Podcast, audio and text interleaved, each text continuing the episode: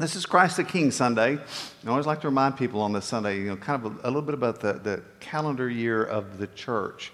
Uh, way back when, before we had printing presses and everybody had books and Bibles and all that kind of stuff, the church had to figure out ways to tell the story and teach the story of Jesus. And if you look at uh, the stained glass windows in the great cathedrals, that's one of the teaching instruments they use for those pictures that were depicted there. And the other was the calendar of the church year because it tells the story.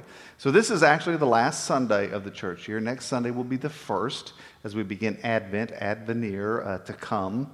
Uh, it's the time in which we'll read the prophecies about the coming of Christ and, and the return of Christ as well. And, and, and, it will lead us into the season of Christmas, the Christ Mass, celebration of the birth of Christ. That goes on for how many days? Dang 12 days. Yeah, there's 12 days. There really are 12 days in the Christmas season on the church calendar. Uh, so it goes on for 12 days. And that leads us into Epiphany, Epiphanos, which is to shine light across or upon something, to reveal something. This is the time in which Christ is revealed to be the Messiah, and we read those stories in scriptures.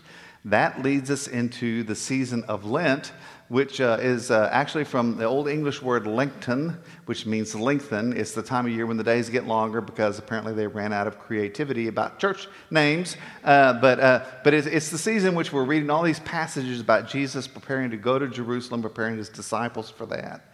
Uh, the journey into Jerusalem itself, uh, culminating in Good Friday, the crucifixion of Christ. And then that leads us to Easter, the season of the resurrection. And 50 days later, uh, we hit Pentecost. That's Pentecost is the count of 50. Uh, and Pentecost is the coming of the Holy Spirit, the birth of the church.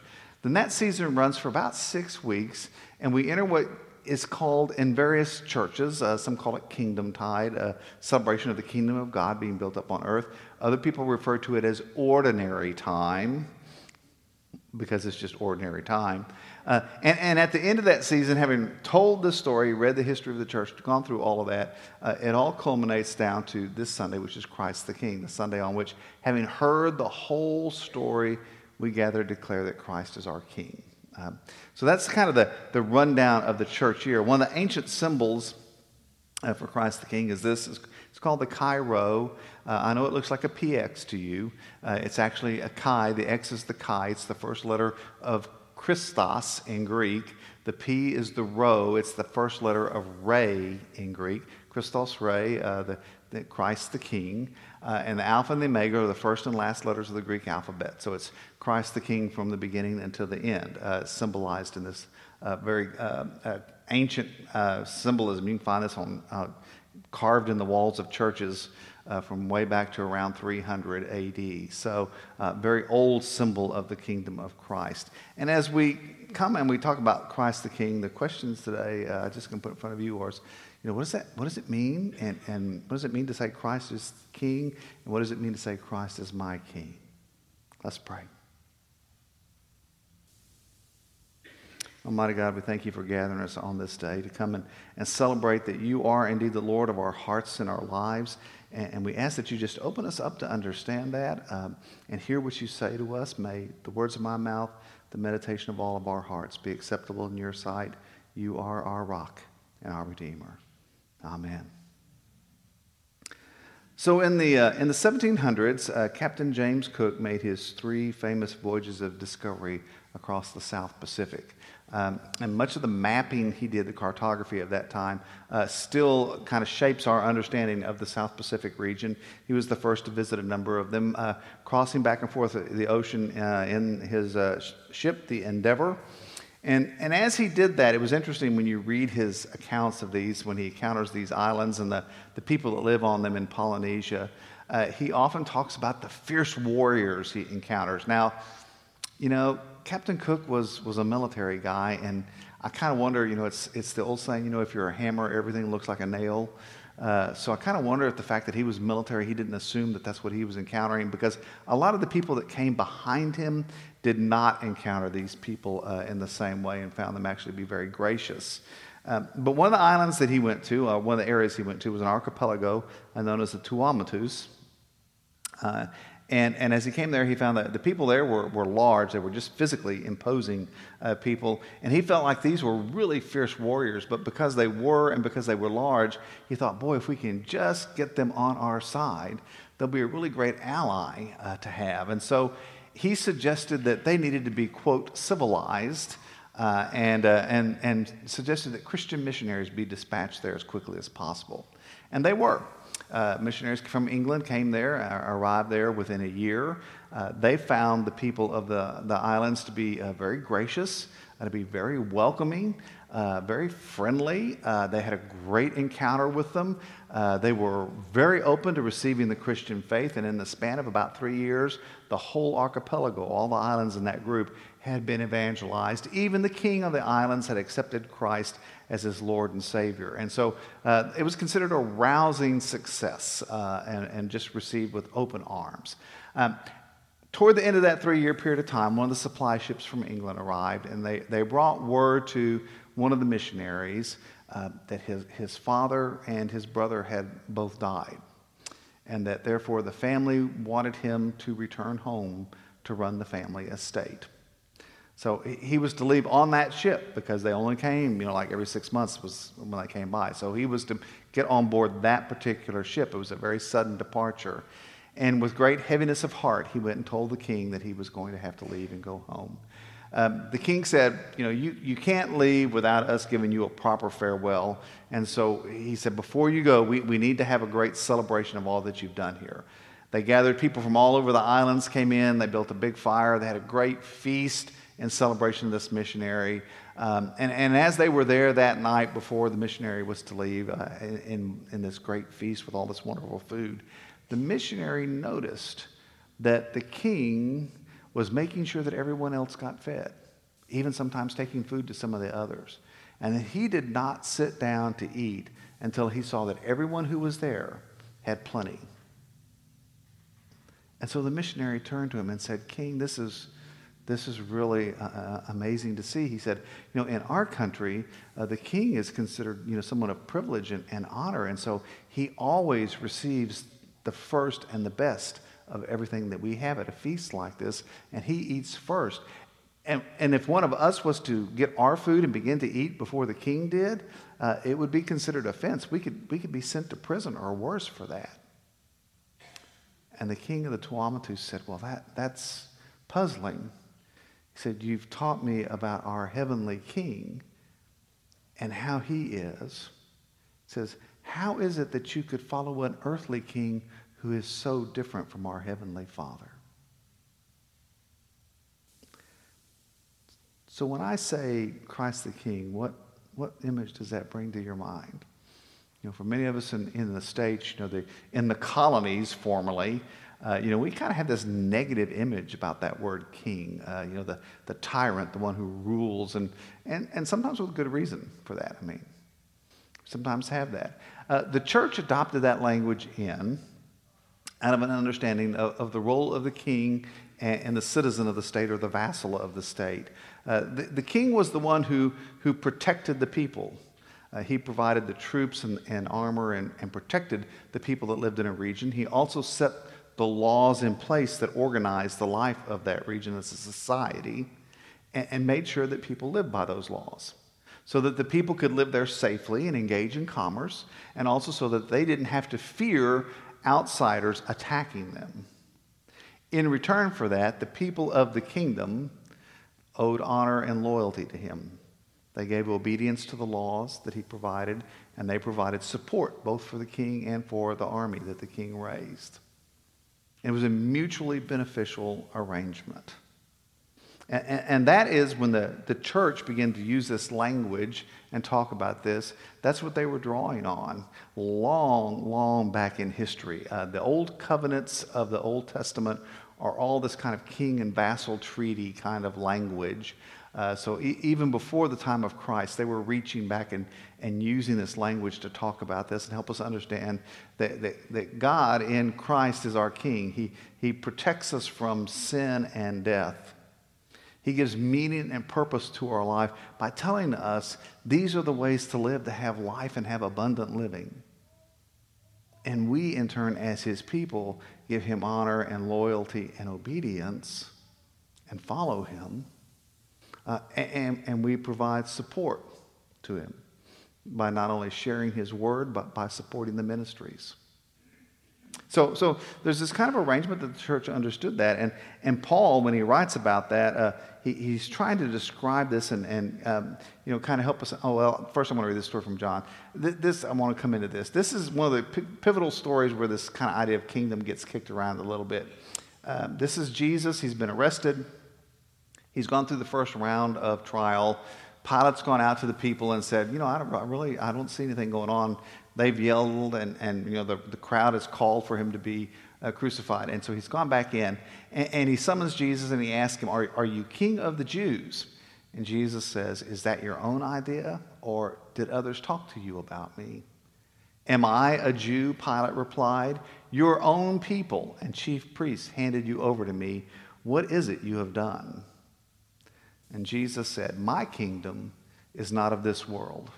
If it were, my servants would fight to prevent my arrest by the Jewish leaders.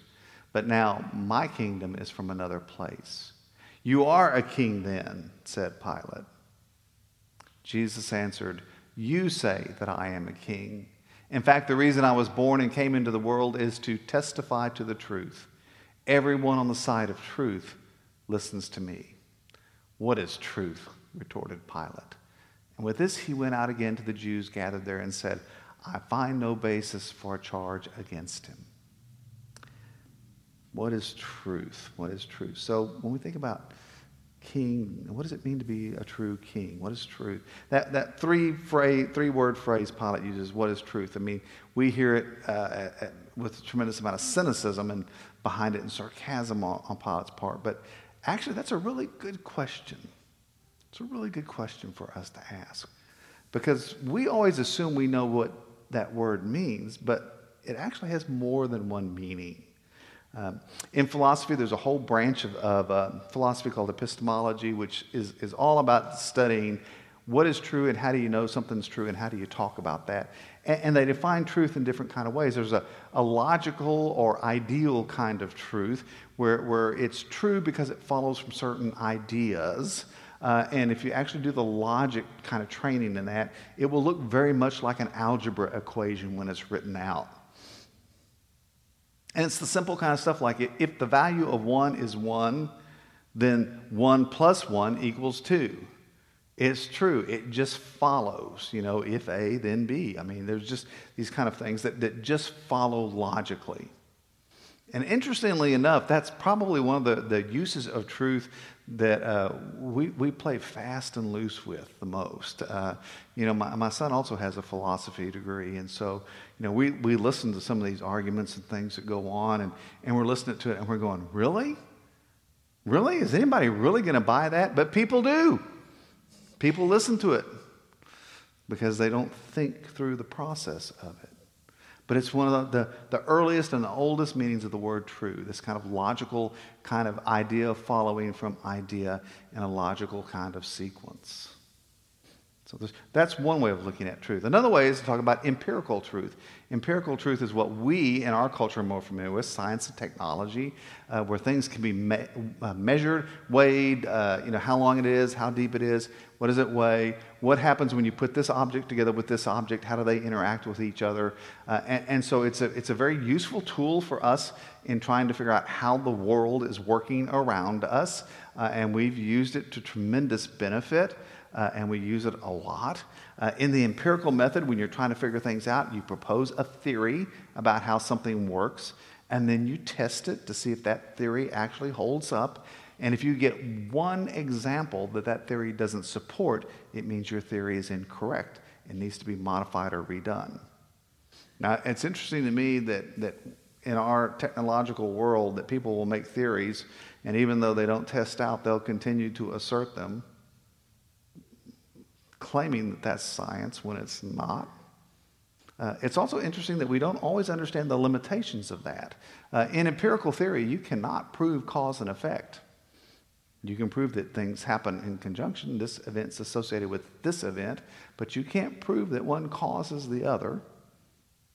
Uh, there's a lot of interesting kind of limits to what it can do, but if you observe those limits, that's a very useful tool. That's one kind of truth. There's what we call existential truth. It has to do with uh, my experience of, of, the world, how I see the world, and how I encounter the world around me. So, uh, as somebody that grew up in South Texas and uh, grew up in a certain family with a certain history and certain events, I have kind of a certain way of seeing and interpreting the world, which is going to be different from the way most of you will do it. Now, now, that doesn't mean that what I experience isn't true, and it doesn't mean that what you experience isn't true. And in fact, it's an existential truth. We can have kind of differing ideas, and they can both be true. This happens in my house all the time. Uh, you know, on a lot of theories, but you know, the, the easiest one I can tell you is that, that you know, I, I see color differently than my wife sees color. And, and I'll see something, and, and you know, she'll see it, and we'll have different opinions about it. She'll go, "Oh, you're not going to wear that, are you?" Well, yeah, that's, uh, that's yeah, that's what I was going to wear. Oh, oh, no, you can't wear that together. Those don't go together. They, it looks fine to me. Nope, nope, nope. Those colors don't go together. You can't wear that together. Now, she's right and I'm right. Because we see it different. And, and existentially, we're both right. It's true for both of us. That's one kind of truth. There's a kind of truth that has to do with coherence to an ideal. Uh, and in this case, like if we were going to talk about the color red, if we define red as a certain color spectrum and, and you know, define that in a wavelength and all that kind of, kind of technical empirical thing, this is what red looks like, then we could take a, a sample of red and we could say that's a true red because it's very close to this ideal that we've just defined. So that's coherence. It's true to the ideal. And we can also talk about that in terms of relational kind of things faithfulness, uh, in a friendship or in a marriage, you know, a spouse or a friend can be true to the other in faithfulness and in loyalty. That's also a way of talking about truth. And within religious traditions, we'll talk about revealed truth, which is a truth that comes from God outside of our, our living, the God who is above and beyond us, who communicates truth to us that oftentimes we can't see or define but that we believe and trust on the basis of the one who shares that truth with us. And it's called revealed truth. And in our tradition, at least, that, that is most clearly in, in the scriptures and in the scripture made flesh, Jesus Christ. So that he becomes the truth to us. Above and beyond all of our definitions of truth are God's definitions of truth. So when Pilate says, What is true? He's, he's struggling with this. I mean, he doesn't, he, what, what's going on? What are we in the middle of? And a lot of us also, we talk about what's, what's true and not true, we wrestle with that. Because here's Jesus who is a king and yet not a king in the way the world understands it.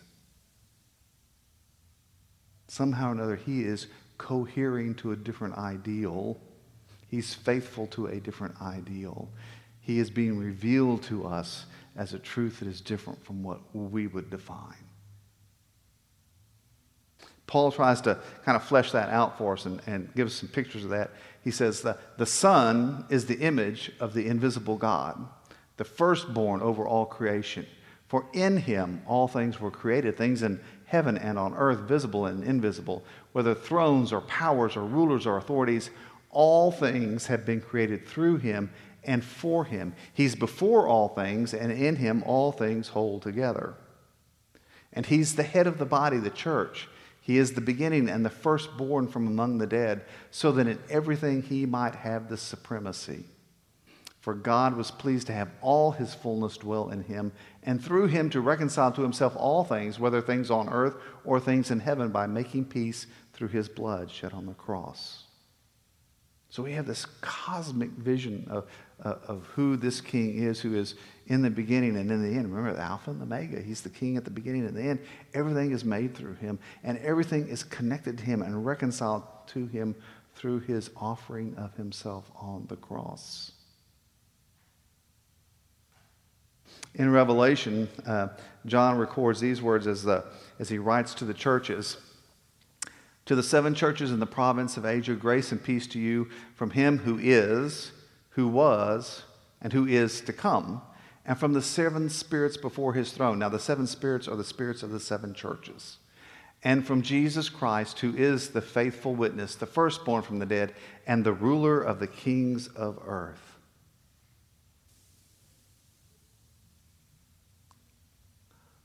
Look, he's coming with the clouds, and every eye will see him. Even those who pierced him, and all peoples on earth will mourn because of him. So shall it be. Amen. I'm the Alpha and the Omega, says the Lord God, who is, who was, and who is to come, the Almighty. This is the King at the beginning, at the end, and at the present. The King of all that is, over all time. And, and when John writes that and he puts that word amen in there, uh, that's a word that in, in Greek literally means uh, it's true, or I agree, or I believe it. You know, we, we like to just use that as a way to signify the end of a prayer, right? That's how you know, oh, they said amen, the prayer is over. Now, now you're getting ready to have Thanksgiving. and I'm just going to tell you, if, if you had Thanksgiving dinner, my grandmother was still around, she would remind you when you're praying that it's time to pray. Don't go to preaching. And if you pray too long in the middle of your prayer, my grandma would go, Amen. Meaning it's time to shut up and eat. You know what? Bless the meat, curse the skin. Come on, folks, dig in, right? The old, old so, I mean, that, I'm telling you, this is the way she was. So, you know, we, we sometimes found ourselves cut off in our prayers because we prayed too long. But, but in John here, what he's saying is, I believe this. This is true. We agree that this is true. Amen. We believe this to be true. He, he was in the beginning, He is in the end, He's in the present. He's the King over all. He's the firstborn from the dead, and, and at the end of the ages, He's the one we'll see. And the reason that He's the King is because His sacrifice has made it possible for us to live. So, this is the king that, that Scripture is, is describing not, not the kind of king that's a tyrant, not the kind of king that takes advantage of his people, but the one who puts himself between us and sin and death. I mean, with all the voices that call for your allegiance, all the voices that call for your loyalty, all the voices that call for your support, are, are, how many of them, how many of them are willing to die for you? And yet in Christ, God has already done that for you. That's the kind of true king. That's the kind of true king that Scripture talks about. So back to the islands, back to the Tuamotus. The next morning after the great feast, they gather on the beach because you can see out there just offshore, you can see the edge there, the lighter color. That's the edge of the reef. And, and the larger ships can't come across that. So what they have are, are smaller boats that are called lighters and, and the lighter would, uh, you know, ferry goods back and forth from the ship to the beach. And, uh, and, and as they're there and the missionaries waiting for the lighter to come in that's going to take him out to the ships to leave, the king is standing beside him and looking out there at that ship on the other side of the reef and the small boats. And he says, You know, he says, I can remember standing on this beach when I was a young boy with my father, who was then the king, and a great storm came in and the waves were breaking over the reef. And as we looked out, we saw some fishermen of our people who had been out in the ocean and whose boat had been capsized by the waves, and they were stranded on the reef. And I can remember my father got one of the boats off the beach and pushed it in the water, and he paddled out onto the reef. And as he was out there, he realized that the fishermen were already too weak to get in the boat on their own. So he jumped in the water and he lifted them one by one into the boat. And then realizing that if, if he got in the boat, it would be too loaded to survive the waves. He pushed the boat off toward shore with the fishermen and remained on the reef. And several days later, when his body washed ashore, there was a great celebration of his life right here. And we built a great bonfire. And I can remember thinking, I hope that someday I can honor my people and serve them the same way. And he turned to the missionary and he says, This is what a true king is. So, my brothers and sisters, what kind of king do you want in your life? Jesus is the true King. And are you willing proclaim your loyalty to him? Let us pray. Father, we offer thanks that you come to reign over us not as tyrant, but as one whose love is poured out on us, as one who places his very life between us and sin and death, as one who comes to bring us life and, and life abundant. And so we come this morning and we offer ourselves to you, our true King. We do so in the name of Jesus Christ. Amen.